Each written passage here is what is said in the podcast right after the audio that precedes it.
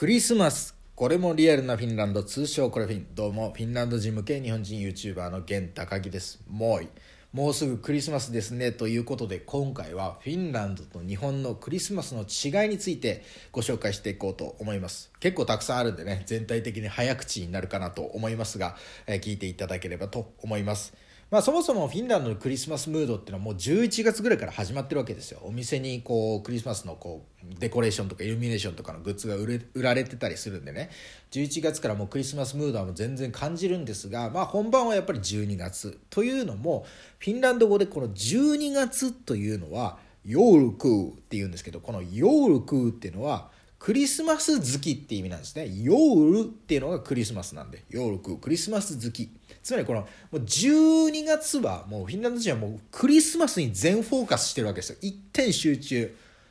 単勝全掛けみたいな感じなんですよね。まあ、ヨールクっていう名前がま12月を表す。まあ、日本語だとね、やっぱり1月2月とかこう数字で表してます、表してますけど、やっぱりかつてはこの12月だったら師走とかその月に名前があったわけですよね。まあそういう感じで、えー、フィンランド語では12月はヨールク、クリスマス月っていうところで、まあこれはやっぱ大きな違いかなというふうに思いますよね。で、あと、まあイルミネーションですよね。まあ、イルミネーション別に日本でもあるじゃんっていう感じはしますし、まあフィンランドもそうですね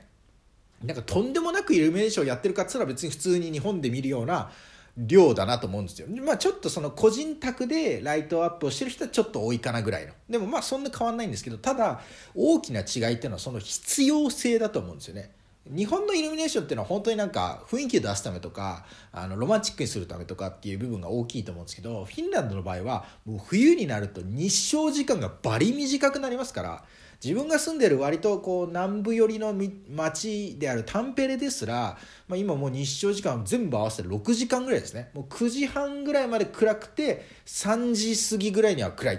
ていうことなんで太陽が出てる時間6時間ぐらい。つまりこのイルミネーションっていうよりは暗すぎてやってらんないから明るくしてるっていう部分もあると思うんですね。でとりわけこのクリスマスの12月の時期っていうのは気温がねまあ、下がんない時もあるんですよ。今年もそうなんですけどちょっと暖冬だったりすると雪も降るんですけど残らない。次の日までってのがあるんであのやっぱり暗くなっちゃうんですよね。雪が積もってるとこう光の反射でより明るく見えるんですが12月っていうのは結構こう微妙だったりもするんでね。あの雪が積もんなかったりもするんでそういう意味でもこの暗闇への対抗策としてのイルミネーションという側面が大きいかなというふうに思いますね。っていうのとあとこの12月からもうフィンランドではこのクリスマス気分がどんどん高まっているものの一つとしてアドベントカレンダーっていうものがあるんですよ。フィンランド語でヨールカレンテリとかアドベンティカレンテリかなって言われたりもしますけれどこれ何かっていうと12月の1日から24日までの日付が書いてある、まあ、カレンダーなんですよね。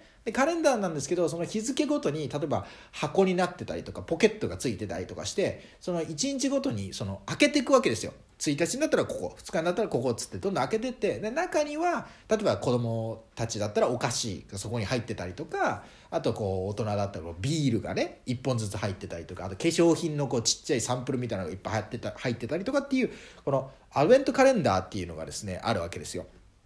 でこれがまああのどんどんどんどんこうまあ、毎日毎朝毎朝開けてくんでね楽しいっていうのもありますしこう一日一日クリスマスに近づいてるなっていうのが分かるんで、まあ、楽しみの一つなんですよね。でなんかあの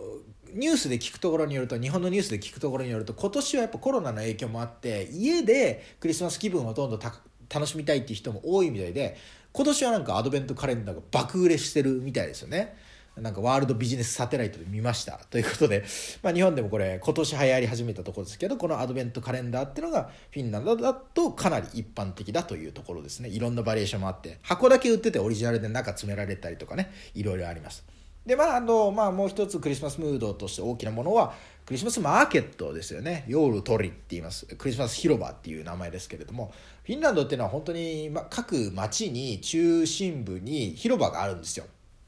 で普段は何もないんですけどこのクリスマスの時期とかあと夏とかになるとそこに屋台みたいなのが出てまああの市場マーケットみたいになってるわけですよね。でクリスマスマーケットがあると。でそこにはこう例えば、えー、靴下手編みの靴下とかね帽子とかそういうのも売ってればチョコレート売ってればとかいろいろ食べ物も売ってればっていうのいろんなお店があるわけですよ。で街の中心部の広場なんでクリスマスツリーが立っててライトアップされててみたいな雰囲気がいいわけですね。ただまあ今年はコロナの影響もあって首都ヘルシンキとかではこれ中止されちゃったりとかなんですが自分が住んでるタンペレではまあちょっと小規模ながらやってるっていう感じですね。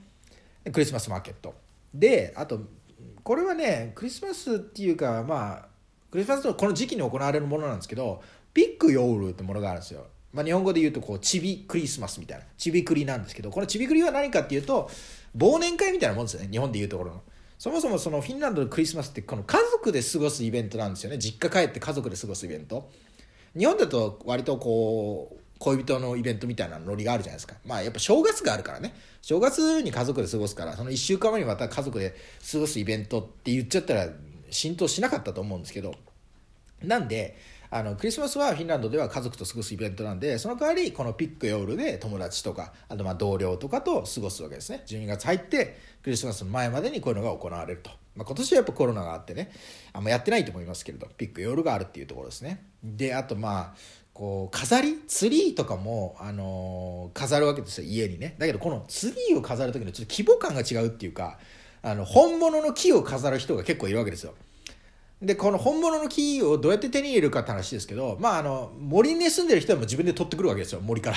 森から木切ってきて取ってくるわけですけど、まあ、都会に住んでる人とかもいるわけじゃないですか。別に森から取ってくれるわけじゃないって人たち。そういう人たちどうするかっていうとあの大体このクリスマスの時期になると広場でなんか謎のおじさんが立ってたりするわけですよ。でそのおじさんの周りには木がボンボンボンって立ってるわけですよ。ツリーが。でそれは買えるんですよね。マジの木を。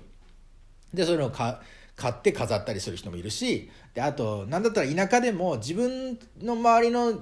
土地森にはあんまいいツリーねえなっつったら近所の人の家の近くの森行ってそれパクってくるとか。でパクってる最中に近所の人が出てきて挨拶されたらなんかその雪にその木をぶん投げて隠してでまた去ってったら持ってって帰るみたいな。そういうこともあったりとかね。このツリーをね結構がっつりしたものを飾るんですよ。でこれなんでかっていうと家庭によっては11月の半ばとか下旬から飾り始めてでクリスマス終わっても飾ってくんですよ。年明けて6日ぐらいまで飾ってく文化らしいんですよね。だから使用期間が長いんですよ。1ヶ月半から2ヶ月弱ぐらいは飾っとくんでだから結構贅沢なものをちゃんと買うとかちゃんと用意するっていうのがあるわけですね。日本だと言うても飾っても1週間とか2週間ぐらい前で飾ってでもうクリスマス終わったら片付けちゃうじゃないですか。正月が来るからね。1日2日ぐらいじゃないですか残しててもね。だからそういう意味で言うとツリーを使ってる期間が長いんでお金もかかってるっていうところですよね。でこれがまあ12月入ってからクリスマス前までのいろいろなことですけど